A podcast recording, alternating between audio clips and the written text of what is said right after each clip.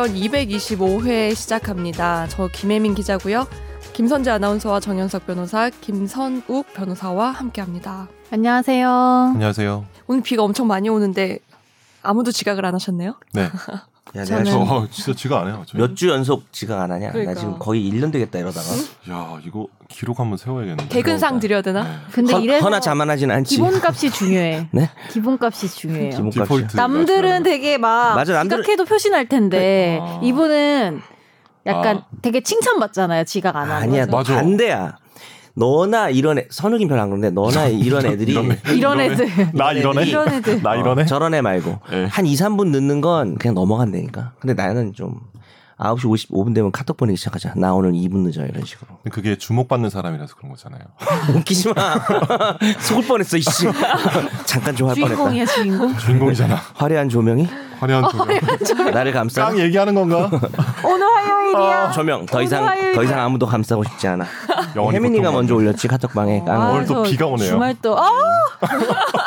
근데 그거 봤어 뭐. 네. 비가 오네. 아, 아, 비가 와서 깡을 봅니다가 아니 깡이 와서 비를 어느 게 먼저야? 웃긴 댓글 뭐 닭이? 나, 먼저 나, 나 닭이. 이런 걸 보면 기억을 못 시대 해가지고. 시대를 뒷선 천재. 아 뒷선. 아 내가 앞선이 왜 아니야? 아, 내가. 내가 왜 깡을 이제 알았을까? 계속 몰랐 어야 되는데 그거 본 것 같아요.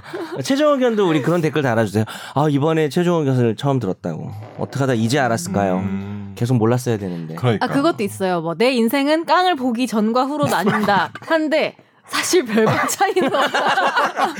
그거 어디에나 쓸 수 있을 것 같은데. 아 두명두 번 죽인 아, 건데. 근데 강의에서 써야지. 내 강의에서 요즘 가끔 막 자랑하고 허나 자만하진 않지. 이거를 자랑을 맘 놓고 할 수 있는 드립이 돼서 아. 어, 수강생이 제일 많습니다. 제가 이러고 아. 허나 자만하진 않지. 아 아니, 수강생이 얼마나 되세요? 그러니까요. 요즘 좀 코로나라 조- 이- 조심스럽습니다. 인터넷으로도 많이 보잖아요. 인터넷으로 그러니까 생각보다 이쪽 음. 시장이 작아요. 시장 자체가. 아 그래요? 정해져 있구나. 그래가지고 제가 제가 제일 많거든요 요즘에 네. 음, 전국에서 제일 역시 많아요. 일타구나. 대략적으로. 개강하고 이제 개, 개강하고 인강이 계속 팔리잖아요 1년 내내. 근데 네. 이번에 좀 최고로 많았어요. 왜냐하면 코로나 때문에 인강이 많이 팔린 거예요. 비대면.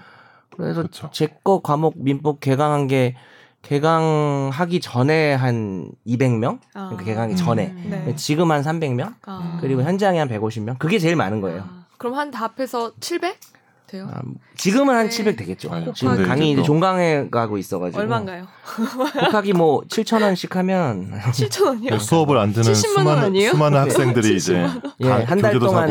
목 다 나가고 70만 원 벌었네요. 뭐라고요? 네 아닙니다. 네. 와. 저는요 그건 하나 자랑할 매출 수 있는 분석하면. 안 됩니다. 회식을 저는 쏘셔야 될 것 같아요. 자랑할 수 있는 게 제가 제가 1차 자랑 못하게 회식을. 쏜다는 거는 네. 너무 만용이었던 것 같아요. 자만이고. 근황 토크는 다 그래요, 끝난 그래요. 거죠? 네. 네. 비근황 토크였네요. 우리 근황 토크는 아, 없어. 근데 진짜 나는 그런 큰 사람이 되고 싶어요. 누가 놀려도 대인배? 막 대인배가 되고 대인배요? 싶어요. 놀려줄게 일단.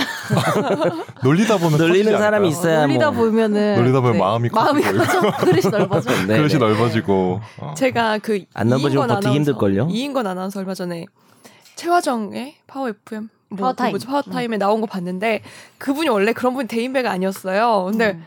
그 누구죠? 원래 같이 맨날 라디오는 아나운서? 아니요, 그 남자 아나운서. 배성재? 아나운서? 아, 아니. 조정식 아나운서? 어 조정식 아나운서랑 같이 오랫동안 스무 곡이에요. 하더니. 우리 앞에 두고 와 말을 너무 잘해. 아 원래 못 했어요? 원래 그 정도는 아니었고 맨날 조정식 아나운서 때 당했어요. 그분이 아. 직업이 뭐라고요? 아나운서. 근데 아나운서 때 말을 못했다 그러면 어떻게 해요? 아 말을 못했다기보다 재미가 없었어요. 아, 더 나빠.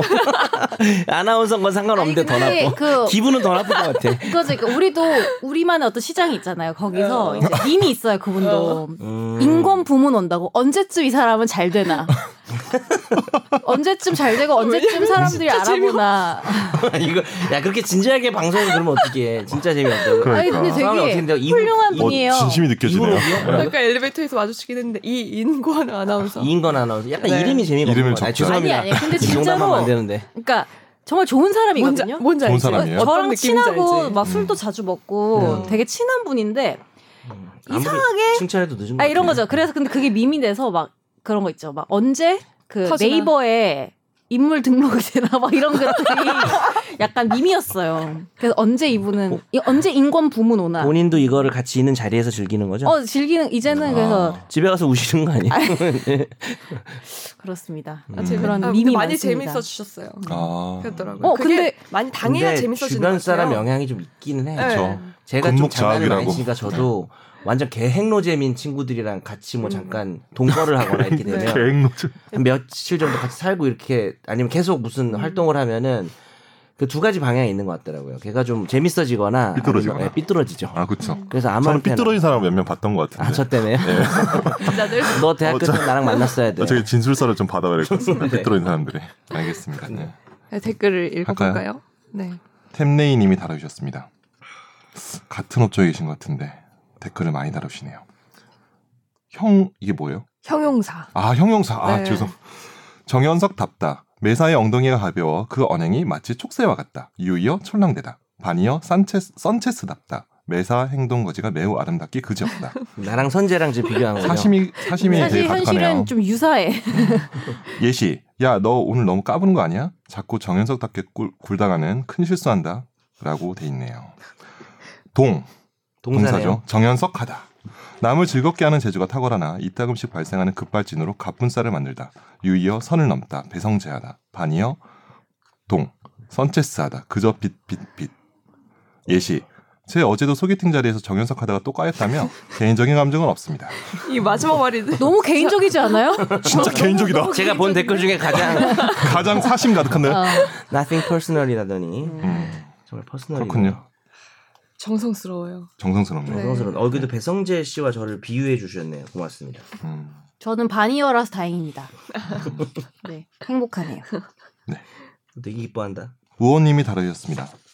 하루 빨리 올라오는 최종 의견 반갑네요. 사실 저는 다음 주면 학교를 갈 예정이었지만 또다시 코로나가 퍼지는 상황 때문에 개학이 한 번 더 밀리고 말았는데 계속 집에만 있으니 답답하고 차라리 빨리 학교에 가고 싶어지네요. 그나저나 요즘 최종 의견은 거의 시사 관련 방송 위주로 올라오는 것 같네요. 고품격 법률 팟캐스트답게 집중 탐구해서 특정 법률에 관한 설명을 해주는 것도 괜찮을 것 같아요. 아, 이게 진짜 야, 음, 음. 마- 맞는 말인데요. 음. 제 잘못이에요. 제가 이 아닙니다. 어그로 좀 끌어, 끌어보려고 저도 잘못이었어요. 조회수 욕심에 저는 원래 그냥 시위와 상관없이 가자는 음. 경향이 좀 강하고 네. 원래 최종 의견 진행자들은 언제나 시위와 관련 지어서 주제를 정했어요 원래 그래서 그냥 음, 나도 이미 포기한 상태였고 네. 근데 그것도 맞는 것 같아요 시위에 맞게 하는 게 음. 그게 의미가 있잖아요 왜냐면 유행 지나면은 네. 또꼭 아니 꼭 어그로 끌려고 그러는 게 아니라 그렇지 않아요 근데 가끔은 너무 최근 핫한 것만 다루겠다는 생각에 법률과 별로 상관없는 걸 하는 건 반대인데 네. 그냥 뭐 정치적인 이슈 있잖아요 음. 그건 뭐 정치 팟캐스트가 한두 개가 아닌데 우리가 할 필요가 없으니까. 그렇죠. 그렇죠, 맞습니다. 근데 시위에 맞게 하다가 이제 시위가 별게 없을 때 네. 특별 주제 뭐 갑자기 뭐 시- 예전에 뭐 상속, 임대차 이런 것처럼 가끔 음. 하면 될 것 같아요. 음. 제 생각은 그래요. 네, 아, 요즘 검찰 수사하는 거 많이 하고 싶은데 음. 이게 또 여러 논란이 있고 요즘 수사하는 거 그치. 뭐 있지? 뭐 저기 신라전도 있고 음. 그다음에 라임도 있고 음. 그다음 채널 A 기자도 있고 음. 근데 너무 이게 정치적인 이슈가 돼버리는 사건들이라서 음. 그죠? 제가 하지 말자 그랬죠. 전 하면 할 수 있어요. 음. 왜냐하면 사실 우리는 정치적 입장이 없다면 거짓말일 수도 있는데 음. 일단은 여기서 법적인 걸 논해야 되잖아요. 음. 그래서 법적인 것만 딱 얘기를 할 건데 법적인 얘기만 해도 이렇게 얘기하면 저 사람들이 음. 저렇게 얘기하면 이 사람들이 뭐라고 할까봐 음. 사실 자신이 없어요. 음. 음. 오늘 되게 진솔하네요. 자신 없다고요? 알겠습니다. 아 결론이 그거야? 나 자만하진 않지. 오늘따라 왜 안정현석스러울 거예요? 저요? 컨셉 바꿨어요. 어, 음. 안정현석이. 어색하네요. 네. 에템. 다음 거는 김선재 아나운서 읽어주세요. 너무 어, 길어. 템레이님 음. 하나 더 달아주셨는데 템레이는 아모르레이의 부친이 맞습니다. 전 늘 뉴타입이 되고 싶었거든요. 전 뉴타입이 못됐지만 제 자손이라도 되라는 의미에서 음. 닉으로 사용하고 있습니다. 문제는 결혼을 못했다는 게 fit M자 탈모. 인류는 이렇게 퇴보하는군요. 개발직은 아니고 뭐 저도 법으로 밥 벌어먹고 살고 있습니다. 늘 드립치기 바빴는데 간만에 각 좀 잡아보면 N번방 방지법 관련해서 말이죠. 불법 성적 촬영물의 정의는 성폭력 처벌법 14조 1항의 성적 욕망 또는 수치심을 유발할 수 있는 사람의 신체를 촬영 대상자의 의사에 반해 촬영한 촬영물 2항은 촬영 당시에는 촬영 대상자 의사에 반하지 않았어도 사후에 대상자 의사에 반해 반포한 촬영물에서 명확히 알 수 있습니다. 즉 간단히 정리해 보면 촬영 대상자의 사전 혹은 사후 거부에도 불구하고 촬영되거나 유통된 촬영물이 되겠군요. 15년 12월 대법원의 판례에는 의사에 반하지 않게 촬영됐더라도 이후 대상자 의사에 반해서 반포, 판매, 임대, 제공 또는 공공연하게 전시 촬영된 촬영물도 포함된다고 상세하게 했습니다. 달리 해석하면 적법한 제작 시스템 속에 배우의 동의 아래 촬영 유통된 영상물도 소지하거나 시청하면 처벌된다는 주장은 명백한 거짓 뉴스죠. 성폭력 범죄의 처벌 등에 관한 특례법 개정안이 소위 N번방 방지법인데요. 다섯 개의 개정 사항을 요약하면 기존 법안에서 법정형과 벌금형 상향, 처벌 대상 행위 명확화와 소지 구입 저장 또는 유통한 것에 대해 법정형과 벌금형 신설, 이를 이용해 협박 또는 강요죄에 대한 법정형 신설, 예비 음모에 대한 법정형 신설입니다. 그리고 이에 따른 후속 법안으로 강화된 전기통신사업법 개정안과 정보통신망법 개정안을 주된 비판의 소지로 삼는데요. 사찰이다. 사견입니다만 이건 업계 엄살이 주된 이유라고 보는데요. 국내 기업 역차별이니 뭐니 운운하면서 이미 독일에선 이와 비슷한 법안이 시행되고 있습니다. 강도는 오히려 더 강하죠. 하도 질문을 많이 받아서 회사 블로그에 이 법안 관련 포스팅을 작성하면서 간만에 전문을 다 읽어봤는데요. 전잘 모르겠더군요. 음. 하면서 글쎄요 이걸 사찰이라고까지 부를 만한 사안인지는 모르겠습니다. 음. 근데 이게 지난주에도 비슷한 댓글이 있어서 오늘 집중 탐구 음, 주제가 네네. 됐죠. 맞아요. 지난주 됐습니다. 누구셨죠 댓글? 까먹었죠? 네. 이렇게 청취자한테 관심이 없어. 기억하세요? 아니 그러니까요. 본인은? 본인 거. 기억하지만 이게 바로 정연숙스러운 거구나. 징계 의미에서 말하지 않겠습니다. 그리고 또 템레이 씨도 오늘 매우 전문적인 댓글을 달아주셔서 네. 이와 관련된 이야기를 할 수 있을 것 같네요. 네, 그 댓글이 도움 많이 됐고요. 네. 어, 그럼에도 불구하고 어떤 장점과 단점이 있는지 한번 분석해 보는 시간을 갖겠습니다. 네. 저는 일단은 N번방 방지법 관련된 이분 댓글 중에서 제일 네. 의미 깊었던 게 유타입이 되고 싶었다는 그 말씀이 굉장히 저한테 많이 와닿았습니다. 일단 유타입은 갑자기 이렇게 말하면은 갑자기 군대 축구 얘기하는 그런 얘기- 느낌인데. 저는 잘 모릅니다만으로 시작해야죠. 아, 저는 잘 모르, 저는 잘 모릅니다만 쑥덕쑥덕. 유타입은 이제 건담의 세계관에서 이제 음. 지구의 중력에 이끌리지 않고 이제 건담에 보면 이제 지구가 아닌 우주 공간에서 콜로니를 지어 살거든요. 네, 아주 거대한 우주선 같은 건데 거기 이제 사람이 살아요. 네. 지구 환경과 거의 동일한 환경에서. 음. 근데 거기서 이제 중력의 속박을 받지 않다 보니 음, 뭔가 이렇게 새로운 개체가 탄생을 하는 거야. 음. 약간 초능력 같은 뭐 그런 개념인데 그게 바로 뉴타입이거든요. 음. 근데 이제 이분은 지금 뉴타입이 되고 싶었다고 하시- 아. 말씀하시는데 저랑 좀 동년배가 아닐까라는 좀너 생각이. 혹시 분열해가지고 네가 템레이 아니야? 저는 아무로 레이가 되고 싶어요. 북해예요 북해. 뭐라고요? 저는 아무로 레이가 법률. 상담보다 더 전문적으로 하는데. 아, 예, 알겠습니다. 아, 전 그- 잘 모릅니다. 그리고 저는 여기 보니까 회사 블로그에 이 법안 관련 포스팅을 작성했다고 돼 있잖아요. 네. 그 사실 저 변호사. 검색해봤다.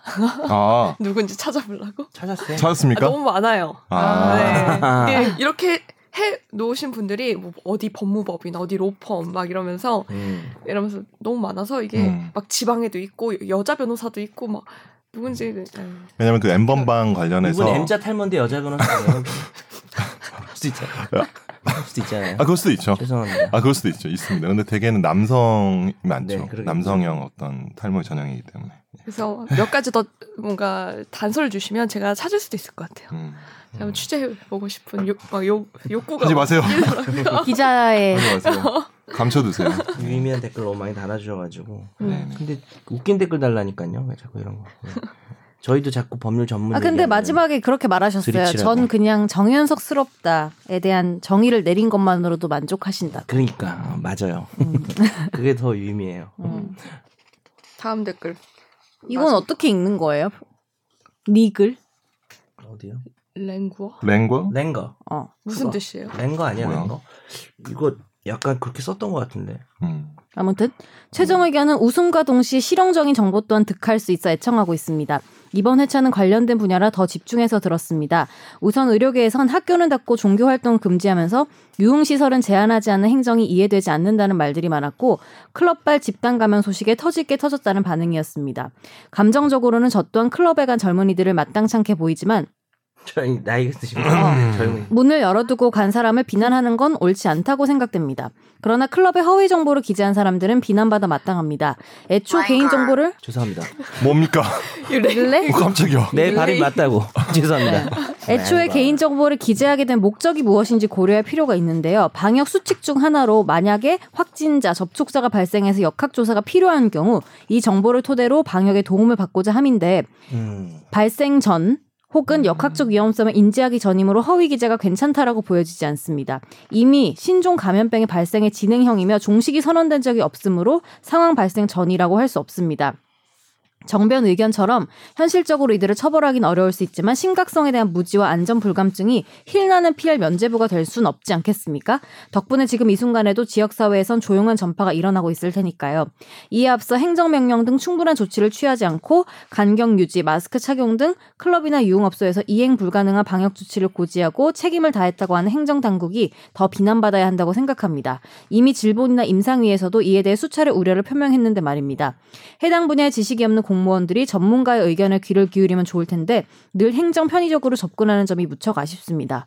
모쪼록 이 사태가 빨리 수습되었으면 좋겠고 최종 의견 구성원들도 건승하시기를 기원합니다. 좋은 감사합니다. 댓글이었고 음. 선재가 읽는 말투도 딱 어울렸던 것 같아요. 음. 되게 힘차게. 음. 차분하게. 그래서 이제 그때 그 얘기했잖아요. 우리가 클럽 들어갈 때 그냥 이름 썼던 것들. 그것들은 뭐 제가 말씀드렸지만 이게 뭐 역학조사 방해나 허위 정보로 처벌하기는 어려울 것 같긴 해요. 네. 방송에서 그거를 알려주는 게 좋은 일인지 음. 모르겠지만 왜냐하면 그 전국에 있는 어디 들어갈 때 쓰는 걸 다 처벌해야 되니까. 네. 음. 근데 이분 말처럼 뭐 처벌 여부를 떠나서 그거는 사회적 의미에서 역학조사 방해하는 건 맞잖아요. 그죠? 음. 법적 의미는 논란이 있을 수 있지만 네. 음. 그래서 이분 얘기 뭐 100% 공감합니다. 음. 그러니까 뭐 공동체 구성원으로서 그렇죠. 그렇죠. 같이 다 같이 동참해야 되는 부분이 있으니까. 네. 아니 그리고 이런 거죠. 뭐 누군가는 법적인 처벌이 제일 무서운 처벌일 수도 있고 누구는 사회적인 처벌이 그렇죠. 그렇죠. 제일 무서울 수도 있고 한 거니까 여러 가지가 있는 것 같아요. 음. 우리 얼굴 천재 사회적 처벌 받으셨잖아요. 뭐가요? 누가요? 아 그 실명 얘기하기 좀 그래서 얼굴 천재하면 떠오르는 아이돌 있잖아요. 음. 아, 음. 저 알아요. 예, 얼마 전에 이태원 클럽 갔다가 그렇죠. 죄송합니다. 어? 사과했죠. 취치차차라는 말도 제가 소개를 했잖아요. 뭐죠? 취향은 취향이고 은 다. 이 취향이 뭐가 됐든 는 좋아할 수밖에 없다. 어, 근데 아, 그거 진짜 맞는 근데 거예요. 솔직히 가 여자 요즘 여자들의 어떤 그런 딱 취향 얼굴은 아니에요. 취향 얼굴이 그 너무 얼굴 뭐예요? 잘생겼어요. 취향을 타는 얼굴이 아니에요. 그러니까 취향 타는 네. 얼굴이 아닌 거지. 야, 근데 왜 얘기가 얼굴이야? 얘기가 지금 뭐 좀 잘못을 차원은 꾸짖기 찬양 방송 찬양 방송이에요 지금. 꾸짖기에서. 시작하지 않았나? 네. 어쨌든 네.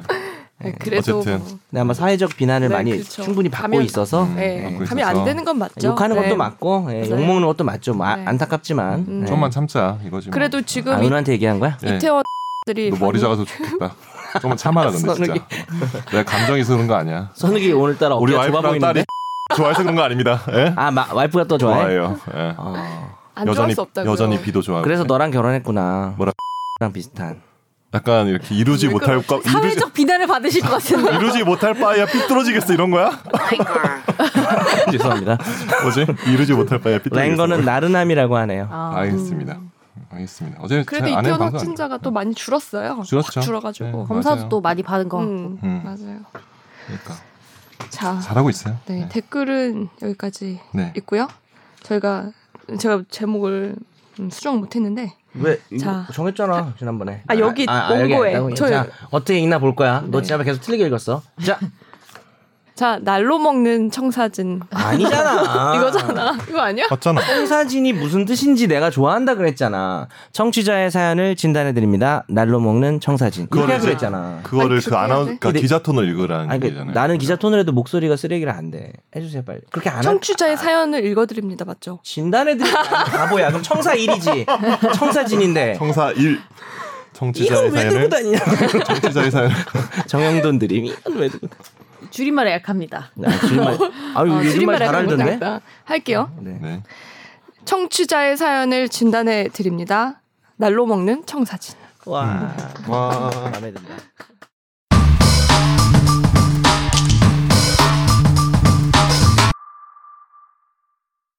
안녕하세요. 저는 골라든 뉴스룸에서 인턴 PD로 활약했던 김선홍입니다. 음. 간간히 제 이름을 언급해 주실 때마다 엄마, 아빠, 여자친구에게 자랑하곤 했답니다.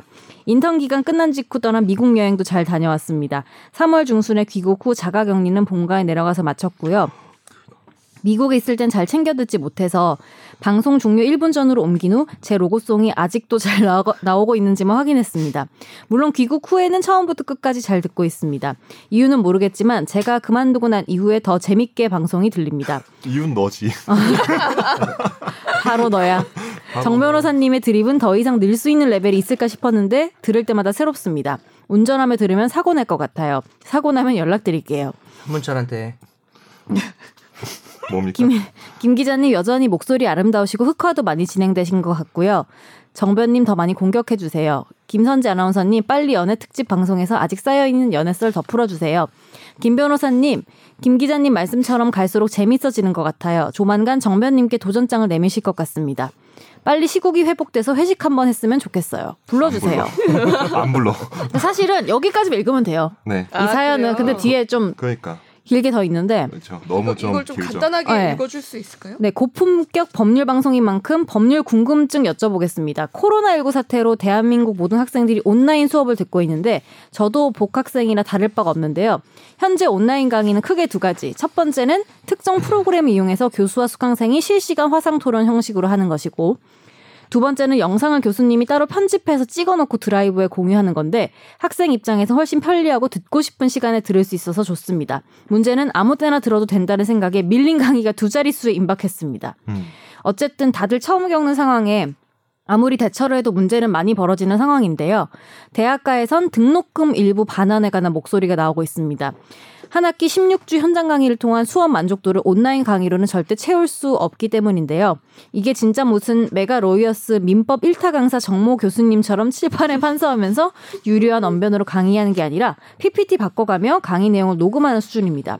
몇몇 대학교는 1학기 전면 온라인을 채택했지만 저희 학교를 비롯한 몇몇 학교들은 대면 강의를 어떻게든 시행하려고 하고 있는데요.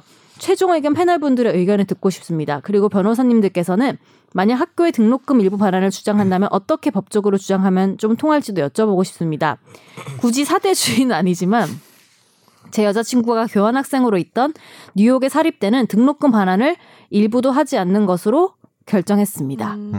음. 메일이 너무 길어서 제 목이 아플까 염려되신다는데 걱정 마 다 읽지는 않아 그래. 네. 안 읽어. 회식도 안 부를 아. 거야.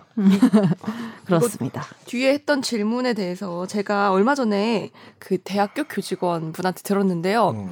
어, 그렇다고 해서 그 학교에서 나가는 지출이 줄어들지는 않는데요. 어, 왜냐하면 오히려 늘어난대요. 실제로 와서 강의하는 강의실이나 이런 비용은 줄 수 있는데 음. 서버 같은 걸 또 증설해야 음. 되니까 맞아요. 결국은 그런 관점에서 네. 접근할 수 있고 음. 그 대학 등록금에 관한 규칙 이 법에 보면 3조 보면은 뭐 천재지변이나 이런 경우에 네. 등록금 납입이 곤란하다고 인정될 때는 면제하거나 감액할 수 있다 이렇게 돼 있어가지고 아, 결론은. 음, 대학 재량에 맡기는 거다 음. 보니까 당연히 감액해야 된다고 요구하는 소송은 지금으로선 좀 어렵 어렵다라는 음. 게 중론입니다. 아, 네, 그래요? 그렇게 보시는 게 맞아요. 예.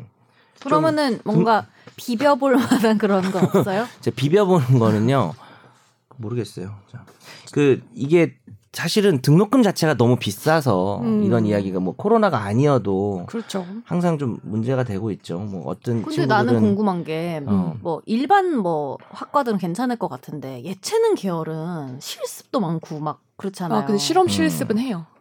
아 그걸 그 각자 자체적으로 하는 거예요? 어, 아니, 그거는 대학교에 나와서 한대요. 그건 나와서 네, 하는 네. 아. 실험 실습은. 음. 그래서 하여튼 우리가 그런 얘기 하잖아요. 대학 그 수강 신청을 음. 대학 교수의 몇 백만 원짜리 토크 콘서트 티켓팅이라고 하잖아요.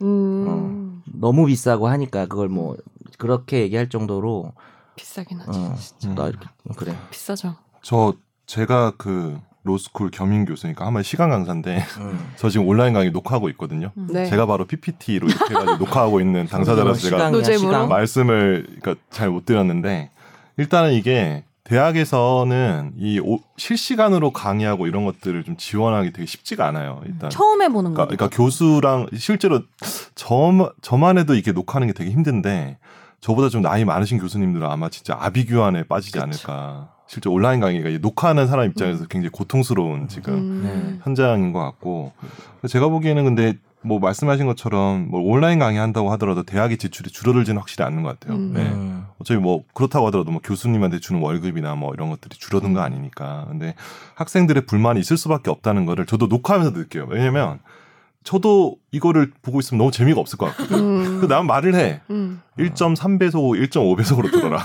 근데 문제는 뭐냐면 그렇게 하면은 시간을 안 채워가지고 출석으로 인정이 안 돼. 와. 그건 좀 이상하다. 그 이상하지. 그러게. 그래서 제가 하- 학생들한테 1.3배속이나 1.5배속 들으세요. 원래 말이 좀 느리니까 말을 했는데 갑자기 메일이 왔어. 저 교수님 그렇게 하니까 출석으로 인정이 안 되는데 해가지고 다시 재공지를. 어떡해. 그냥 괴롭더라도 1배속으로 하고 무음으로 들으세요. 이렇게. 그 학생 무음으로는 안 듣는 뭐- 거 아니에요? 저기 그 학생 한 번 더 들어야 되는 거잖아요. 그렇지. 아 근데 시간을 채우면 되는 걸 거야 아마 남은 아. 시간. 아, 남은 시간 정도. 물론 플레이 시간으로 보는 것 같아요. 근데 그게 아, 좀 그치. 이해가 안 돼. 그러네. 근데 내가 궁금한 게 난 그걸 몰라서 우리는 그냥 어차피 다 촬영하니까 학원은 음. 그거 틀어놓고 사실 안 들어도 방법은 모르죠. 없죠. 알 모를 수는 없죠. 없죠. 그래서 이게 되, 되게 온라인 강의에서는 눌러야 되죠. 삑, 뭐삑 눌러야 되는 게 학생들한테는 있는지 없는지 저는 모르겠는데 음. 없 없는 것 그- 같아요. 있다고 해도 엄마 시키면 되지 않아요? 동생이요. 근데 회사에서. 회사에서 네. 뭐뭐 성폭력 관련 뭐 교육 이수 같은 거 할 때는 막 문제도 풀어야 되고 막 중간 중간에 눌러주고 아. 막 뛰어넘기도 못하게 돼 있고 이렇던데. 어.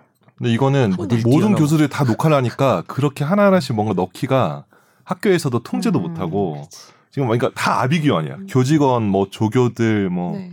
교수들도 아비규환, 학생도 아비규환, 뭐 지금 하여튼 근데 지금 제가 그러니까 제가 나가는 대학교에서는 일단은 건국 우유 한 잔 사주면 안 아니 돼? 말해도 상관없잖아. 나 연세우면 먹었는데 근데 이게 건국 우유 좀. 일단 1학기를 전면 그냥 강의 안 하는 걸 결정했더라고요. 다른 학교는 오픈하는 게- 데도 있다고 들었는데 음, 5월 달에. 네. 예. 근데 뭐 대학마다 좀 다른 것 같아요. 학생들이 불만이 많을 거는 너무 예상이 돼요. 음. 제가 봐도. 그렇겠죠. 음. 실제 지금 뭐 헌법 소원 심판 청구하고 막 그랬대요. 예. 아.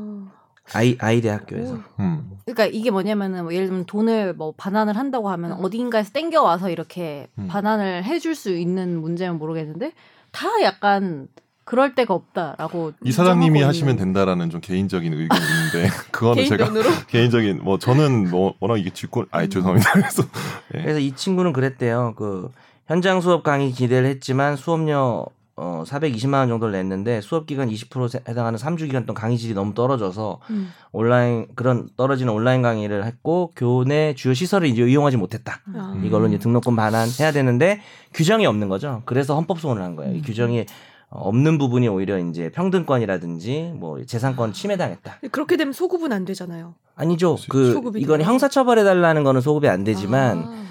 어 이게 만약에 위헌이라고 만약에 인정이 되면은 반환 받을 수 있겠죠. 가능성이 음. 매우 낮을 것으로 보입니다. 음. 로스쿨생인가요? 하는데 의미가 있는 거죠. 아니 로스쿨생은 아니고요.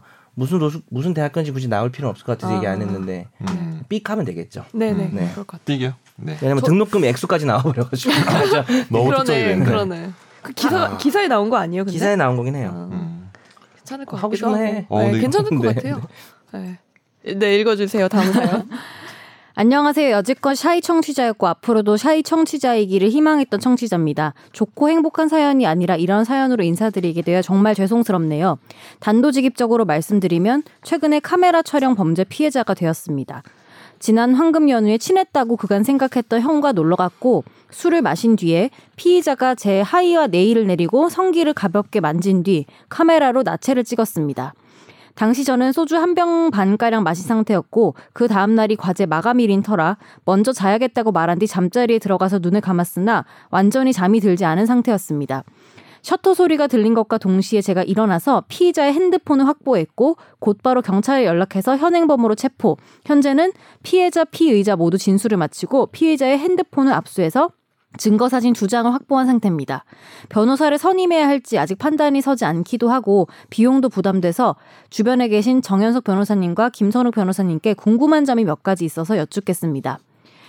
적용된 죄목은 하나씩 대답을 할까요? 네. 적용된 죄목은 성폭력 범죄 처벌 등에 관한 특례법 제14조 카메라 등을 이용한 촬영입니다. 해당 범죄 판결을 보니 초범은 벌금 300만 원, 정도가 심하면 징역 6개월에 집행유예 2년인 것 같던데 왕왕 기소유예도 나왔던 것으로 기억합니다. 상세한 양형 기준과 최근의 판결이 궁금하고 합의를 하지 않는다면 기소유예가 나올 가능성이 없는 건지 궁금합니다. 되게 이 정도 기준 나오죠. 예, 말씀하신 것처럼. 이거 기소에 나오기 어려울 것 근데 같은데요. 기소유는 안 나와요, 이거는. 이건 성기를 어우, 직접 재질이 너무 나빠. 만졌고 음. 네. 되게 또 변태성이 있다 그래요. 실제 그 양형 요소에 있는 건데 가학적 변태적 치매 같은 경우엔 가중 요소라서 음. 이렇게 뭐 카메라로 찍고 이렇게 하면은 뭐 여성에 대해서도 뭐 당연하겠지만 네. 남성에 대해서도 이렇게 했을 경우는 기소유예는 불가능합니다. 이건 무조건 합- 처벌받아요. 합의를 해도 돼. 냈으니까 합의를 좀- 해도 네. 기소유예가 안 돼요? 합의하면은 기소에 나올 수 있을 또것 있겠죠. 같은데 아, 뭐 왜냐하면 정도가 네. 뭐 아주 오랜 시간 그런 건 음, 아니니까 네. 합의하고 피해자가 뭐 상관없다고 어, 하면은 이래저 음, 근데. 그런 상황은 아니잖아요. 음. 네네 두 번째. 네. 그리고 진술 조서 당시 경찰이 제게 피의자에게 예전에도 동성애적인 뉘앙스를 풍긴 적이 있는지 물론 없었고 있었더라도 제가 취해서 기억하지 못합니다. 이걸 물어봤는데 마냥 있다고 하면 감형 요소가 되나요? 그리고 피의자 조사 중에 피의자가 저를 좋아해서 사진을 찍었다고 했는데 이 동기가 감형 요소로 작용할 수 있을까요? 안 됨.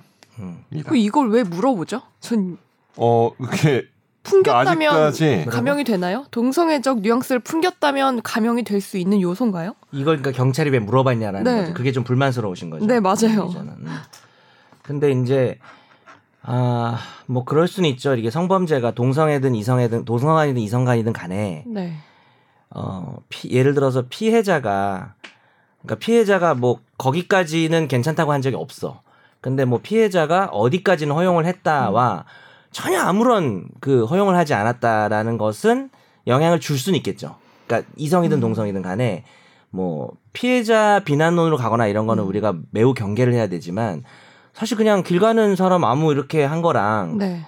또 이렇게 어느 정도 서로 간에 관계가 있었던 거는 그 고려는 할 수 있는 거죠. 근데 문제는 또 이거는 음. 동성애적 경향을 네가 풍겼냐? 라고 아니 하는 내가 거는 풍긴 게 아니고 피의자가 피해 피해자 물어본 아 거지. 피의자구나. 피의자가 의자. 아, 피해자에게. 저도 너가 피해자- 흥분해서 나도 그거 잘못 읽었어. 우독했어. 야, 이 아, 우독아. 저 때문이에요. 그러니까 어쨌든 네. 감형 피해자가 동성애 경향을 풍긴 거는 사실 전혀 고려되었으면 안 되죠. 그거는. 음, 음, 그게 왜냐면 안 돼, 안 돼. 그 사람에 대한 감정이랑고는 그쵸. 상관이 없는 거고 사실 네. 그 사람에 대한 감정도 되게 조심스러운 얘기예요. 음. 그렇다고 해서 성범죄를 감형한다는 거는 쉬운 일은 음. 아닙니다. 네. 그리고 그, 그 다음 거.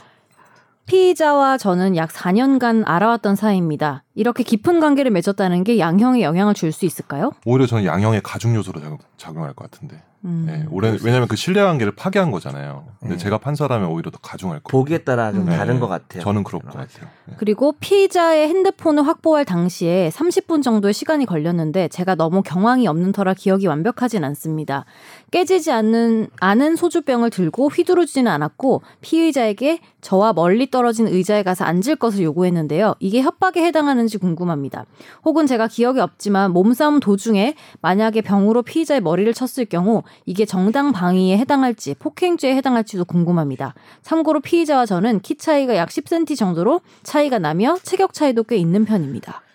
일단은 협박에 해당하지는 않을 것 같고요. 의자에 가서 앉을 걸 요구하는 거는 그리고 이게 어느 정도의 그 피의자의 그 어떤 행위가 있었는지 모르겠는데 네. 소주병으로 머리 치는 게 음. 그거는 이제 그 어떤 가해 행위, 즉 피의자의 가해 행위에 좀 비례해 가지고 봐야 될 것 같아요. 그게 정당방위 해당하는지 안 하는지는 좀 이거는 좀 약간 가정적인 질문이라 가지고 음. 좀 말씀드리기 어려울 것. 같습니다. 이분 질문을 보면 이미 지금 이런 짓을 하고 있는 게 발견됐잖아요. 음. 그래서 핸드폰을 뺏는 과정에서 음. 깨어진 소주병으로 깨지지 않은 아, 깨지지 않은 소주병으로 네, 판, 판례 판결문 맨날 읽다가 깨어진 음. 소주병 읽었어. 음. 깨지지 않은 소주병으로 저쪽 가서 앉아라. 이 정도는 당연히 요구할 수 있는 행위고요. 음. 지금 이거는 더 피해가 발생할 수도 있는 거잖아요. 강제 추행범, 성추행범이잖아요. 그래서 전혀 처벌되지 않고요. 뭐, 이 사람이 있잖아요. 몸싸움 도중에 만약에 소주병을 머리 쳤다. 이것도 선욱이 말처럼 여러 가지 정황을 봐야 되지만 성범죄 사건이거든요. 그래서 이게 성추행 정도에서 어, 주변에 있는 물건으로 머리를 내리쳤다. 그게 뭐 사람이 죽을 정도만 아니라면은 이건 뭐 100% 정당방위가 될 거야. 이 정도면. 예. 그리고 피의자가 찍은 사진에 제 얼굴이 들어갔는지 여부, 사진의 나체가 제 자신임을 특정할 수 있는지 여부에 따라서 양형이 달라지는지 궁금합니다. 일단은 성 그 카메라 이용 촬영죄 자체는 큰 차이는 없을 것 같은데 이게 유포가 됐을 때는 그 사람이 누군지가 드러난다면 훨씬 더 음. 어, 커지겠죠 양형 요소가. 그 카메라 찍은 어떤 각도나 어떤 그 각도나 이런 거에서 되게 의도성이 많이 드러나거든요. 이게 왜냐면 그 구도를 어떻게 잡았는지 음, 음. 그런 것들을 많이 보겠죠. 악의적인 요소가 있는지. 근데 뭐 이 사건이야 바지를 내리고 찍은 거니까 너무 의- 의도적이죠. 의도가 명확해서 사실 각도나 그렇죠. 이런 건 안 중요하고 네. 보통 그거는 길 가는데 그쵸. 찍었을 때는 음. 뭐 성적 의- 뭐 그런 걸로 따지긴 음. 하죠. 예. 현재 정신적으로 타격이 있는 터라 상담센터에 다니고 있는데요. 이 비용을 추후 피의자에게 민사소송을 통해서 피해 보상금 형식으로 받을 수 있는지 궁금합니다. 당연히 청구할 수 있고요. 근데 이제 합리적 범위 내겠죠. 본인이 뭐 너무 많이 지출했다고 본다면. 근데 참고로 이게 그 따로 민사소송을 해도 되는데요. 그 소송 그 형사 소송 있잖아요. 형사 소송은 돈 달라는 게 아닌데 형사 소송 중에 그 피해금을 같이 결정해 달라고 청구하는 제도가 있긴 해요. 그래서 그럴 경우는 민사 소송을 따로 하지 않아도 되는 장점은 있죠. 뭐 요건 같은 거는 뭐 따로 있지만 형사 배상 명령. 형사 배상 명령을 음. 형사법원 판사한테 신청하는 거죠. 음. 어, 저 자식 저거 몇 몇 년 뭐 실형 이런 거 나올 때 어, 형사 배상하라는 명령을 내려달라. 그럴 때 이제 민사소송 따로 안 해도 되는 음. 편안함이 있습니다. 조사를 받으며 경찰관님께 여쭤봤는데 만약 피의자가 제 집 앞에서 저를 만나려고 기다리거나 연락하려고 시도하더라도 남녀 관계가 아니기 때문에 접근 금지 신청 같은 절차가 힘들 수도 있다고 했습니다. 참고로 피의자는 제 집과 학교를 알고 있는데요. 그렇다면 동성 간에는 어떤 조치가 취해질 수 있는지, 뭘 취해야 하는지 궁금합니다.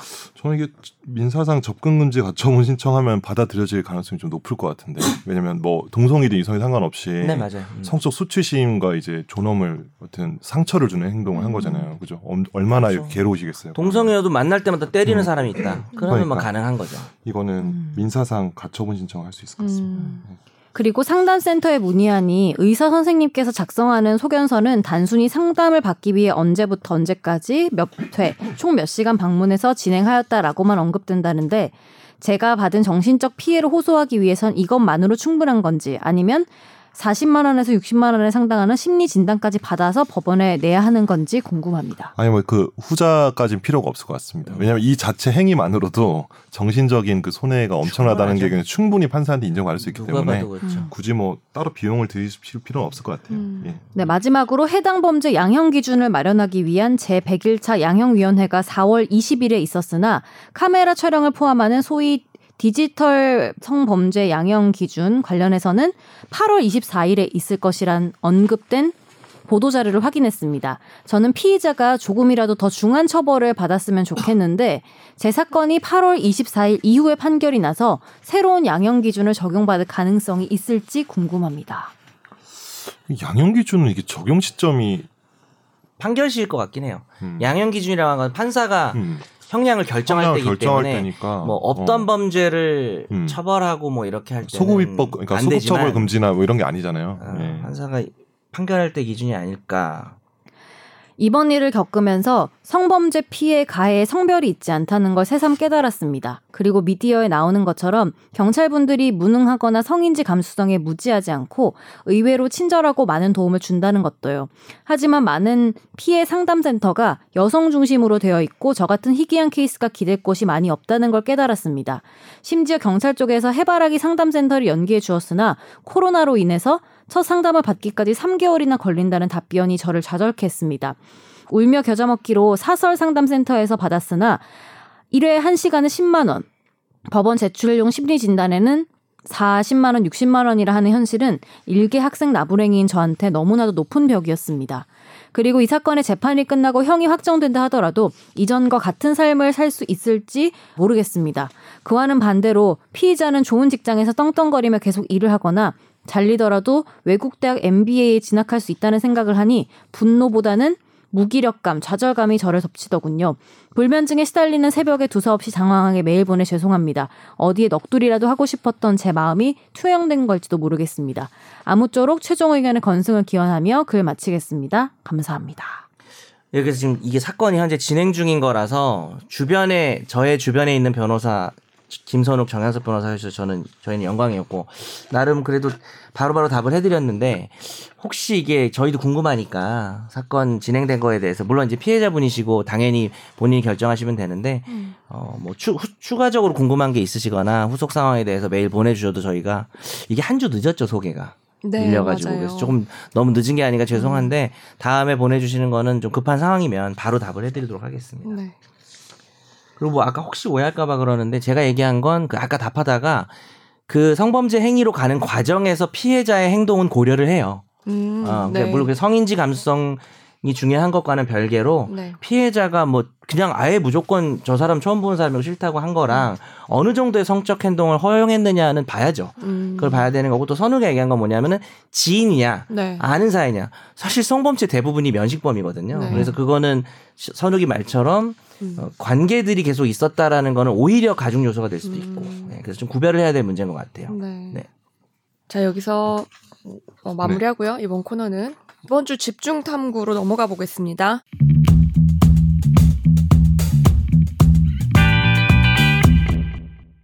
제가 정한 주제는 어, 엠번방 방지법이고요. 이게 어, 얼마 전에 국회를 통과를 했어요. 그래서 현재는 아마 곧 이제 시행되는 어, 시점만 남겨두고 있는 상황이고요. 약간 늦은 감이 있긴 하지만 그래도 이 법이 어떤 법이고 앞으로 어떻게 적용이 되고 우리 삶이 어떻게 바뀌는지에 대해서 좀 알아보겠습니다. 먼저 제가 그 엠번방 방지법이라고 소위 불리는 이 법이 어떤 법인지 알아봤는데요. 어, 정보통신망 이용 촉진 및 정보 보호 등에 관한 법률입니다. 여기 일부가 개정이 된 건데 개정안은 되게 내용이 많아요. 그 중에서도 제가 줄여서 갖고 온 건데요. 이 중에 중요한 부분을 보면 오, 제5조의 2. 국외에서 이루어진 행위라도 국내 시장 또는 이용자에게 영향을 미치는 경우에는 적용을 한다. 정보통신망법을 앞으로 한다는 내용이 있고 그다음에 불법 촬영물 등 유통 방지 책임자에 대한 규정이 새로 들어갔는데요. 어, 일일 평균 이용자 수, 매출액, 뭐 사업의 종류 등에 대해서 대통령령으로 정해주는 어떤 기준이 있어요. 여기에 해당하는 자가 대부분의 이제 뭐 카톡, 텔레그램 뭐 이런 거에 이제 해당하는 어, 회사인데요. 일반에게 공개돼서 유통되는 정보 중에 다음의 정보에 대해서는 책임자를 지정해야 된다라는 규정이 신설이 됐습니다. 어떤 정보냐면 그게 이제 촬영물 또는 복제물, 편집물, 합성물, 가공물 뭐 사실 그 엠번방에서 유통됐다고 보는 모든 정보에 대한 그 영상이에요. 그다음에 아동 청소년 이용 음란물도 들어가고요. 그럼 책임자는 어떤 일을 해야 되는지도 규정이 되어 있는데요. 불법 촬영물 등의 삭제, 접속 차단 등 유통 방지에 필요한 조치를 해야 되고 또 기술적, 관리적 조치를 해야 된다고 돼 있어요. 음. 그다음에 이제 또 뒤로 쭉쭉 가다 보시면 투명성 보고서를 제출해야 된다라는 규정도 새로 들어갔는데 어떤 어떤 사항이 들어간 보고서에 대해서 1월 30일까지 방통위에 매년 제출을 해야 되는 거예요. 뭐 음. 텔레그램이든 카톡이든 우리는 이러이러한 조치를 취했습니다. 불법 촬영물 처리에 대해서. 이거 어떻게 보면 업체들의 그 의무가 더 많이 생긴 거죠. 그리고 만약에 이런 투명성 보고서를 제출하지 않은 경우에는 방통위 공무원이 어, 사업장에 출입해서 업무 상황이나 장부 또는 서류 등을 검사하도록 할 수 있다라는 규정도 초안에는 들어갔습니다. 근데 이 음. 규정이 마지막에 이제 빠졌어요. 음. 맞았구나. 네. 어, 그럼 이게 언제부터 시행되는 거예요? 시행은 부칙을 보면 나오는데요. 공포 후 3개월이 경과한 날로부터 그리고 시행 후 1년 동안은 유예를 네, 아, 유예 기간을 유예를 유예 두죠. 기간을 두죠. 네. 네. 그렇게 하길 하도록 돼 있고 근데 여, 이제 제가 읽어드린 조항이 논란이 되는 부분 중에 하나인데 그 중에 하나가 아까 말씀드린 그 64조 5의 사항 보시면 삭제됐다는 부분 있죠. 음. 그 근데 검사를 방통위 공무원들이 검사를 할 수 있다는 부분이 삭제가 됐어요. 그렇게 그러면서 아 이게 검사도 못하면 투명성 보고서는 그냥 받고 끝나는 거냐라는 실효성에 대한 음. 그렇죠 실효성이 없다라는 얘기가 있고요. 그 다음에 어떤 이번 그 엠번방의 문제처럼 어떤 범죄 사실이 발견이 되면 그 미국처럼 과징금 징벌적 징벌적 손해배상. 손해배상을 무는 그, 어, 그 조항도 사실은 들어가 있었는데 다 빠지고 최대 3%의 과징금을 부과하도록만 돼 있어요. 음. 우선 이런 상황이고 이런 이제 개정안이 통과가 됐고요. 그렇다면 이 규정이 뭐가 문제냐? 아까 그 템레이 씨 분이 음. 말씀해 주신 부분도 같이 통합해서 좀 보자면 첫 번째 그 최근에도 계속 마찬가지지만 이- 인터넷 기업 협회 등에서 문제를 제기하고 있는 부분이 있어요. 아까 제가 읽어드린 조항 중에 사업자가 이용자의 게시물과 콘텐츠를 다 들여다보고 어, 확인을 해야 되는 그런 조항이 들어갔었죠. 그렇게 되면 업무 부담이라는 건가요? 네? 음. 맞아요. 그- 근데 그렇게 되면 어디까지 그 볼 수 있는 거냐? 민간 기업이 개인들의 그 카톡을 다 검열해야 되는 거냐? 그 기준을 알려달라. 어떻게 돼 있어요? 그러니까 다 봐야 되는 거야 아니면 특정 단어를 봐야 되는 거예요? 그게 되게 두루뭉술해요. 그래서 방통위가 이번에 어, 알려준 거는 인터넷 사업자에게 정보통신망을 통해 일반에 공개되는 유통 정보 중에 어, 모든 걸 보, 보는 게 아니고 개인 간의 사적 대화는 포함하지 않는다라고 말을 했어요. 그러면 뭘 그? 방에 뭐가 있는지 어떻게 알- 알지? 잠깐 나 지금 맞아요. 약간 좀 이해가 안 네, 되는 부분이네. 그래서- 그냥 네. 규제는 좋은데 규제 어. 찬성 반대를 떠나서 일본은- 이게 어. 가능한 일인지가 좀 의문이긴 하네요. 대화 빼고 다 보라고 했는데 다 대화잖아. 그렇죠. 그래서 그러면 이게 자체가 안 돼서 동영상이나 그림 파일 뭐 이런 것들을 검열하는. 보라는 거래요. 맞아요. 아. 네. 이- 근데 근데 그렇게 된다면 엠번방 같은 비밀 채팅에는 적용이 안 되고 텔레그램도 사적 대화라고 하면 볼 수가 없는 거죠. 근데 저 궁금한 게 음. 텔레그램은 진짜 막, 막 그런 썰이 있잖아요. 막 진짜 뭐 어디에서 누가 와도 절대 안 보여준다. 라고 하잖아요. 네. 텔레그램은. 안전하다. 어. 근데 뭐 저는 사- 어. 근데 좀 궁금한 게 이렇게 우리가 법을 만들어서 이거를 시행을 해도 텔레그램 텔레그램이 안 듣는다고 하면 어떡해요? 그러니까 없지. 이제 국내 사업자들 얘기도 그거죠. 정작 엠번방에 음. 문제 문제됐던 건 텔레그램인데 음. 왜 우리만 조지냐 뭐 이런 얘기가 있는 그게 거죠. 이제 두 번째 그 논란에 음. 나오고요. 우선 첫 번째 거 정리를 하면 그 일반에 공개되는 공개돼서 유통되는 정보를 대상으로 한다고 했대요. 근데 그 텔레그램은 사실 비밀 채팅방이었거든요. 그리고 음. 아무나 들어가지 못했어요. 음. 일반이 음. 다접 그 아무나 들어가서 접속할 수 있, 있지 않았잖아요. 음. 그죠? 무슨 어떤 기준을 넘, 그쵸. 넘으면 그때서야 들어갈 수 있는 방이었는데 그리고 돈을 낸 사람들한테만 공개가 됐고요. 맞아. 그러면 텔레그램에 적용이 안 되는데 이게 왜 엠번방 방지법이냐라고 의문을 표한다고 합니다. 음. 이게 첫 번째 논란이고 두 번째가 선재 아나운서가 했던 얘기인데 여기에 적용 규정을 법에 넣었잖아요. 근데 넣는다고 하더라도 텔레그램은 지금 본사를 모른대 어디 있는지. 근데 이게 해외 음. 업체의 실효성이 그 저도 없다. 사람들이 약간 떠돌아다니면서 그냥 산다고 맞아요. 네, 들었는데. 네. 그래서 여기에 대해서도 이제 질의를 했더니 방통위에서는 해외 사업자에 대해서도 적극적으로 조사하고 행정 제재를 하겠다라고 했지만 사실 이게 어디까지 적용될 수 있을지는 모르는 거죠. 근데 협조하지? 않으면 사실 끝인 거 아니에요? 그렇죠. 제재를 가할 수 있는 방법이 있을지 모르겠어요. 페이스북이나 인스타그램 이런 거는 어떻게 하지? 페이스 인, 페이스북도 메신저가 있나요? 개, 있죠. 개개인 메신저. 아니 페이스북 메시지 요즘 10대들은 다 페메. 페메. 어, 메시지를 그. 페메가 단톡 같은 거예요? 음. 단톡도 가능해요. 가능하구나. 아, 단체도 그렇구나. 가능하지 세 사람이서 할 수 있지. 음. 아 어떻게 유지해? 페이스북 이런 애들 미국에 있는데. 못하죠. 어. 네.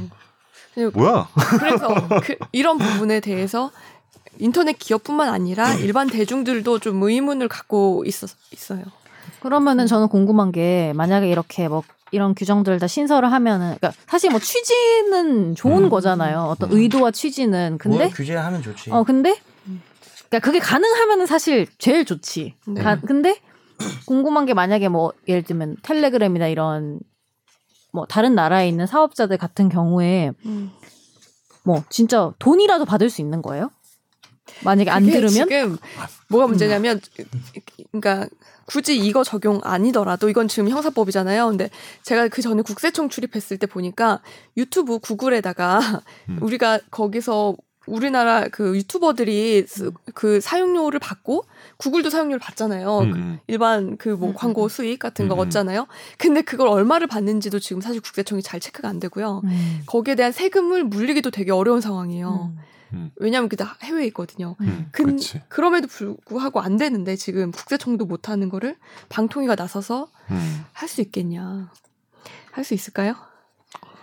어떻게 나 보시나요? 일단은 법의 취지는 좋은데 실효성이 너무 의심이 된다. 이- 얘기를 나눠봐야 되는데, 그러니까 네. 이, 이 규율에 의해서 국내 업체들에 대해서 실제로 실효성이 있느냐가 있고, 음. 네. 그 다음에 문제된 건 텔레그램이나 정말 음. 고질적으로 음. 그 여러 가지 뭐 구조나 음. 어떤 비공개성이나 이런 것 때문에 문제되는 업체들이 해외 업체들이 있는데 여기에 못하면 또 의미가 있느냐 음. 두 가지가 다 문제인 것 같긴 한데요 지금 상황에서는 음. 음. 그렇죠 실제 협조를 안 하면 또 어쩔 수 없는 거고 네. 음. 그래서 이게 좀 과장된 표현일 수도 있지만 일부에서는 어, 민식이법이랑 비슷한 거 아니냐 어, 만들어 놓고 사실 크게 실효성은 없는 거 아니냐라는 얘기도 어. 있어요. 그 민식이법에 대한 평가는 그렇게 해도 되나요? 그것도 집중 평가 아니에요? 제 민식이법 순식간에 평가해버린 거 아니죠? 그러네요. 책임질 수 있어요? 네, 그거는 이제 그러니까 일부의 얘기 어차피 전하신 거니까 네. 어, 김혜민 기자의 생각이 아니고 근데 잠깐 먼저 궁금한 거는 실효성을 떠나가지고 네. 음. 일반에 공개돼 유통되는 정보를 대상으로 이제 그거를 부과한다는 거잖아요. 네. 이런 유통 방지 조치를 하거나 기술적 관리적 조치를 해야 한다는 거잖아요. 그러면 네. 개인 간 주고받는 문자 서비스는 공개되지 않는다. 아 그러면은 이거 이거를 어떻게 가리려면은 음. 봐야 될 거 아니야 사업자가 각각의 그래서 그 이제 아까 아까 얘기한 게 그거 어. 아니에요? 첨부 파일 같은 걸 본다는 거 아니에요? 그림하고 영상만? 그것만 따로 추려가지고 아, 볼수 근데 있게 이게 일반에 공개돼 유통되는 정보라고 방통위가 정의를 했어요. 네. 어. 근데 그 일반에 공개된다는 의미가 뭔가? 어. 그럼 그러면 일- 비밀 채팅방은 못 들어가는 1대1이나 거. 그룹 채팅방에서 하는 얘기는 공개가 안 되는 되고. 거잖아. 그럼 일반에 공개 안 카톡. 오픈 채팅방은요? 오픈 채팅은 완전 공개되지. 공개. 누구나 들어갈 아니 수 있어. 비밀번호 있어야 들어오는 오픈 채팅방 많아요. 아 그래요? 네. 나 오픈 채팅 안 코드를. 넣어라 넣어가지고 맞아요. 아, 제 그래요? 오픈 채팅방 가족이 이제 10개거든요. 많이 제가 운영하는. 게. 아 왜냐면 그 수강생들 아 그렇구나. 뭐 이쪽 뭐 수험생 뭐 1학년 음. 이렇게 하고 있는데 그 러면 수강료 내면 비밀번호 알려주고 뭐 이런 거예요? 그런 거 아닌데 수업 시간에 비밀번호 아. 말해주죠. 아유, 음, 너도 알려줘? 아니요. 싫어요. 알고 싶지 않아. 들어와서 깽판 치고. 싫습니다. 짤방 올려도 돼요? 짤방 올려. 짤방 자체가 되게 옛날 말인데 짤, 짤. 짤. 짤방 진짜 오랜만에 듣는다. 어. 아 그립다. 그 요즘도 짤은 쓰지. 근데 아니 어쨌든 이- 일반에 공개되는 정보가 뭔지에 대해서 정의가 이제 그룹 채팅방, 오픈 채팅방, 네. 비밀방 음. 이거에 따라서 어떻게 달라지는지 모르겠고 음. 개인 간의 대화에서 주고받은 대화나 지금 제가 지금 궁금한 게 주고받은 대화나 주고받은 사진 이런 것들을 임의로 사업자가 음. 볼수 있는 건 아니죠. 이 규정에 의해서.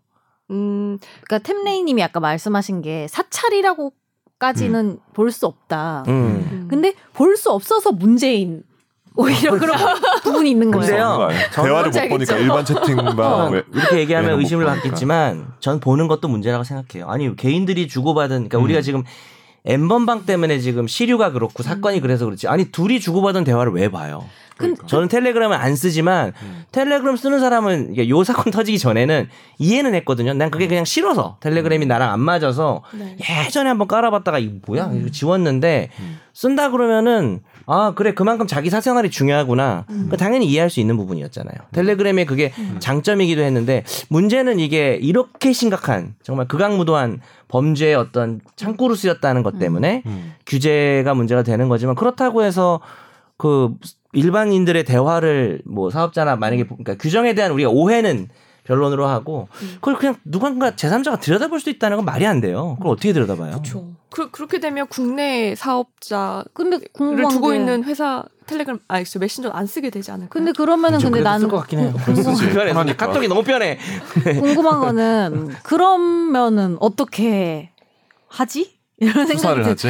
어 어떻게 수 어떻게 아니 잡지 이 그러니까 예를 들어서 우리가 아니 흉기를 든 강도를 잡기 위해서 지나가는 모든 사람의 주머니를 뒤질 수는 없잖아요. 거 음. 어, 그런 측면에서 바라봐야죠. 나는 이거는. 그런 생각이 그러니까 제가 이, 법- 이 법을 반대하는 게 아니라 이 법에 대한 해석은 남아 있는 문제인데 음.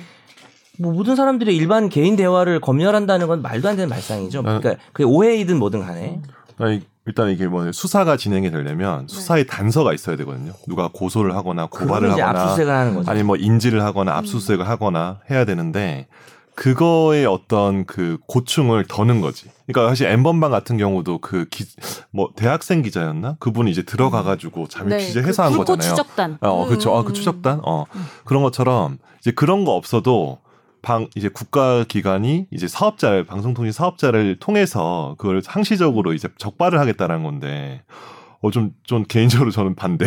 어. 저 상시적으로 적발하겠다는 거잖아요. 어. 맞아요. 너무 반대. 우리 저 마이너리티 리포트라고 혹시 저, 저 아, 한번 아, 영화 아, 아. 얘기했잖아요. 그거 진짜 톰 크루즈 나오는. 그, 예, 그게 여기서 좀만 더 나가면은 그렇게 갈 수도 있는 거예요. 그건 물론 그건 약간 되게 좀 약간 좀 더 SF, SF적인 요소가 있긴 하지만 저는 좀 근데 뭐 저는 안 돼. 이거예요. 그러니까, 그러니까 실효성 얘기를 계속 하는 게 뭐냐면 저는 음. 만약에 그래서 정말 혹시나 있을 피해자들을 생기는 걸로 방지를 할 수 있고 가해자가 생기는 걸 방지를 할 수 있다면 약간은 뭐 포기하는 부분도 음. 있을 수도 있다고 저는 생각하는 입장이거든요. 그러니까 내 자유가 중요한데 이게 딜레마적인 상황이잖아요. 당연히 평소에는 뭐 내 자유나 모든 것들이 존중돼야 하는 게 맞지만 우리가 뭐 감염병 상황에서는 그렇게 하는 게 욕을 먹듯이 음. 저 사람의 아픔은 훨씬 큰데 내가 내 자유를 막 주장하기에는 저는 약간 좀 무리가 있는데 다만 내 자유를 포기하면서 그들을 지켜줄 수 있는가 가 음. 이제 그렇지. 궁금한 거죠. 음. 왜냐하면은 여튼 아까 말했듯이 텔레그램 만든 사람들은 어디 지금 어디 살고 있는지도 모르고 음. 근데 이게 엠번방 법안이 이제 성폭법 개정안이랑 이 정통망법 개정안이 두 개가 있는데 성폭 아, 제가 뒤에 것만 갖고 왔어요. 그죠, 그죠. 네. 성폭력 그거는 이제 아까 전에 템레이님이 음. 지적하신 것처럼 처벌 대상 좀 더 명확하게 하고 이제 음. 소지하고 이런 높- 것도 이제 높이고, 처벌하고 그쵸 네. 높이고 법정에 높이고 이런 건 되게 좋은데 정통망법은 일단 실효성도 되게 의심스럽고 음. 이거를 이제 일반에 유통되는 정보라는 걸 이제 가려내기 위해서는 그러면 사업자는 봐야 되잖아. 아 이게 그바 그러면 항시적으로 이게 자기네들이 이렇게 검열이나 사찰 뭐뭐 여러 가지 표현이 될 수 있는데 음. 그걸 할 수 있는 어떤 소지를 음. 단서를 제공해 주는 거라서 하려면 할수 위험하지. 있는 거지. 어, 이, 이 법이 어. 실효성이 있으려면 사생활 침해를 해야 되거든요. 음, 그러니까. 그러니까 이제 음. 의미가 없어지지 않을까 싶어요. 근데 저는 막 한편으로는 막 요즘 이런 거 보면서 예전에는 진짜로 그 어떤 걸 느꼈냐면 정말 너무 인터넷이라는 공간이 너무 자유롭고 좋다라고 생각을 했었어요. 음. 음. 그냥 우리가 실제로는 막 못하는 얘기도 막 많이 음. 할수 있고 그리고 막 실제로는 되게 막 외로운데 막 인터넷에 되게 연결되는 느낌을 받고 외로운데. 솔직히 하잖아. 그러니까 음. 그런 뭔가 좋은 부분들이 많았잖아요. 근데 이게 비대해지면서 음. 미니홈피 말하는 미니홈피. 미니홈피요. 어, 싸이 싸이월드 미니홈피. 너 내일촌 안 어. 맺었더라? 뭐 어. 지금 멜 수 있습니까? 몰라요, 몰라요. 근데 그게 뭐냐면 그러니까 숫자가 적을 때는 그렇게 제가 느꼈던 것 음, 같은데 이게 음. 그냥 일상이 되고 비대해지면서 하나의 또 다른 사회가 된 것 같다는 음. 느낌을 많이 음. 받아요. 아. 뭐냐면 그러니까 어떻게 보면 오염이 되는 거라고도 할 수 있는데 나쁜 사람도 생기고 착한 사람도 생기고 범죄도 생기고 음. 아닌 것 그러니까 사회랑 똑같이 결국에는 굴러가는 거구나라는 생각이 들어서 음. 난 사회생활을 중복해서 하는 느낌 들어. 음. 나 사실 그래서 카카오톡 탈퇴를 요새 진지하게 고려하고 있어. 어. 아, 그러면 안. 되겠구나. 이방 빼 이방 아니 되겠네. 문자로 연락드릴게요. 아, 왜냐면 의뢰인분들이 카카오톡 메신저로 너무 물어보는 분이 아, 많아서 그렇겠다. 제가 늘 정중하게 말씀을 드리다가 이제 포기했어요. 아, 포기하고 왜냐면 저는 저는 카카오톡이 좀 약간 좀 사적인 공간이거든요. 음, 음. 나한테는 음. 정중하게 하려면 그냥 메일이나 메시지를 근데 통해서 진짜 좀 급하면. 뭐 전화를 하든가. 네. 근데 이거를 카카오톡으로 들어오시면 나는 사실 그 사람과 카카오톡 대화를 음. 동의한 적 없는데 왜냐면 음. 푸사에 또 뭐 애들 네. 사진도 있고. 네. 어. 쑥 들어오잖아요. 음. 나 그게 너무 싫거든. 혹시 의뢰인 중에서 이분 이 방 이거 듣고 계신 분 있으면 바로 탈퇴 좀 해주세요, 제발. 텔레그램으로 보내는 거 아니야? 방에서. 텔레그램도 나 탈퇴할 거야. 이렇게 되면 음. 비밀 대화는 저 저도 지금 많이 그러지만 텔레그램이나 그 외국에 서버를 둔 곳으로 갈 수밖에 없지 않을까요? 그치. 네. 근데 이미 그러니까 이런 거죠. 이미 많이 하고 있지. 솔직히 텔레그램. 말해서 모든 사람이 서로 신뢰 가능하고요. 막 믿을만하고 막 선의만 있다고 생각을 하면은 음. 모든 것은 가능해요. 예를 들면은 뭐 이런 법이 없어도 음. 텔레그램에서 협조하고 적극적으로 그런 부분에서 협조 이러면 사실 최고 베스트잖아요. 그치. 근데 사실 항상 우리는 최악을 생각해야 되잖아요. 안 될 때. 음. 음. 그리고 솔직히 텔레그램으로 많이 갈아탄 것도 우리가 과거에 경험 때문 아니겠어. 음. 그냥 음. 텔레그램으로 우리 갈아타지는 그치. 않았을 음. 거 아니야. 많은 사람들이. 그래서 저는 좀 의문스러운 부분이 있는 것 같아요. 그래서 앞으로 메신저는 뭘 사용하실 건가요? 저는 뭐 홍보는 아니지만 카톡이 너무 편해요. 그 음. 카톡이 가지고 있는 기능들이 음. 마치 제가 애플 걸 안 쓰는 것처럼 카카오페이 이런 거. 삼성이 편한 것처럼 한국인의- 선물 보내기 이런 한글에 거? 특화돼 어, 있지. 삼성이 싫은 거하고는 별개로 편하기 네. 때문에 뭐 비밀이 없다는 뜻 아니에요? 그러니까 이 법을 떠나서 뭔가 지금 요즘에는 그냥 자기 검열을 하는 쪽으로 바뀐 것 같아요. 음. 그러니까 이런 뭐 메신저나 인터넷이나 이런 것에 의존해서 안전할 거라고 이제 안전한 곳을 찾아다니는 음. 걸 넘어서 그치. 그냥. 어떤 메신저에서도 나는 그냥 자기 검열을 해서 꼭 방, 생방송하는 네, 것처럼. 너니까 그렇게 하는 거고 음. 그러니까, 그거 안 하는 인간들도 어, 많아요. 그러니까 저는 그렇게 되더라고요. 쟤왜 저렇게 살지 하는 애들도 많아요. 왜냐면, 그래요? 왜냐면 저는 되게 친구들이 그러니까 근데 당이 나가게 말이 하는 맞는 거지. 게 그냥. 저는 일단 그룹에서 막 이상한 대화 막 그러니까 드- 한마디로 들켜도 그냥 웃기고 넘어갈 정도의 대화는 어. 하는데 웬만한 거는 그냥 음. 시- 실제로 만나서 뭐 얘기를 한다거나 그리고 혹시나 저는 제 핸드폰을 주울까봐 누가 주워서 열어볼까봐 음. 전제는 그거에 대한 어. 불안함이 있어요. 모든 걸어놨죠. 걸어놨는데 모든 데를 다 지워요 바로. 어. 그래서 오히려 그러니까 필요할 때 못 찾아보고 지워가지고 해서 근데 텔레그램은 안 쓰지 넌. 텔레그램 가입은 돼 있죠. 근데 안 가입은 쓰죠. 왜냐면 그러니까 남미 텔레그램 안 쓰니까 안 쓰는 거죠. 그거는. 한 5년 전에 가입했던 것 같아. 음. 근데 아무튼 저는 막 문자도 다 삭제하고 개인톡도 다 무조건 삭제를 하거든요. 음. 음, 근데 그렇게 되는 것 같더라고요. 저는 그렇게 되더라고요. 그렇군요. 음. 김선욱 변호사는 어때요? 네. 네. 네. 어. 예, 어쨌든 뭐 아 그냥 궁금해서요. 중요한 부분입니다. 네. 뭐가 중요해요? 중요해요? 중요한 그냥 거죠. 가세요. 여러분 자기의 사생활을 그냥 보호하는 게 중요한 거죠. 재판이 늦어서 네. 원래 일어났는데 지금- 제가 갑자기 불었더니 나 지금 뛰어와서 마이크에 지금 지금 얘기를 하는 멀리 거예요. 가야 됩니다. 지금 예. 멀리 가야 돼서. 먼저 가보겠습니다. 거예요. 예, 예, 예. 인사하시고 예. 저희 먼저 마무리하시죠. 감사합니다. 네. 네. 승소하세요. 예, 승소요. 아, 예, 자 승소해야죠. 마무리 여기서 하시고 아, 많이 할까요? 네, 네, 아, 네. 예, 예. 아, 가려다 봐. 네. 뭡니까 이거? 네. 네, 네. 자, 또 다양한 의견이 있을 수 있으니까 댓글로 그리고 많이, 원래 엠번방 네. 이게 방지법이 가중처벌 이런 것도 있잖아요. 뭐 그런 그런 앞부분을 뺐어요. 그 부분은 네, 빼- 왜냐면 빼는 논란이. 없어요. 그 그런 논란이 없지. 가중처벌은 당연히 해야 되는 거고 해야 돼. 오늘은 이제 해야 돼. 검열이냐 아니냐 실효성 있냐 없냐 뭐 이런 네. 얘기를 중심으로 좀 해봤습니다. 예. 시간이 좀 짧아서 아쉬웠지만 그러게요. 네, 네. 네. 저는 사실은 이. 가세요. 나도 뭐 할 말 할게. 어, 가긴 가고. 자연스럽게 없는 어. 걸로. 예. 아니 저는 이게 개인마다 되게 다르게 느껴질 것 같아요. 음. 예를 들어 누군가는 사생활이 진짜 중요한 사람 이 있고 누군가는 음. 내거 봐도 아무것도 없어 하는 사람이 있어서 진짜 다양한 사람이 존재할 것 같아서 받아들 네. 그러니까 이게 이 법이 을 읽어 보시고 음. 이게 나한테 어떻게 느껴지는지 느껴보는 것도 저는 중요한 것 그래요? 같아요. 이미 음. 법이 시행되는데. 죄송합니다. 그러니까 뭐 혹시 어쨌든 뭐 네. 자기가 생각해 볼 수는 있는 어, 거니까. 생각해 근데 봅시다. 자기 겨- 검열 얘기는 동의해요. 왜냐하면 저도 예전보다 찌라시를 받아도 잘 안 돌리게 돼요. 매우 매우 좋은 동- 공감은 장점이죠. 되는데 자기 검열은 해결책은 아니죠. 아, 그냥 해결책은 두 분이 아닌데. 그러신 거고 바르게 사는 거고. 아니 어, 안 그런 어떠- 인간들이 많아서. 어떻게 보면 이것도 음. 슬픈 거죠. 막 좀 슬픈 거이기도 해요. 자, 그 엠번방 방지법에 대해서 짧게 얘기해 봤는데요. 여기 사실 논란이 많을 것 같고 시- 청취자들 다양한 의견도 있을 것 같아요. 댓글 많이 달아주시면 감사하겠고요. 오늘 방송은 여기서 깔끔하게 마치겠습니다. 감사해요. 감사합니다. 나도 법률 전문가 세상만 사법으로 재밌게 풀어내는 여기는 최종 최종 의견 최종 의견으로 오세요. 고품격 법률 팟캐스트. 여기는 최종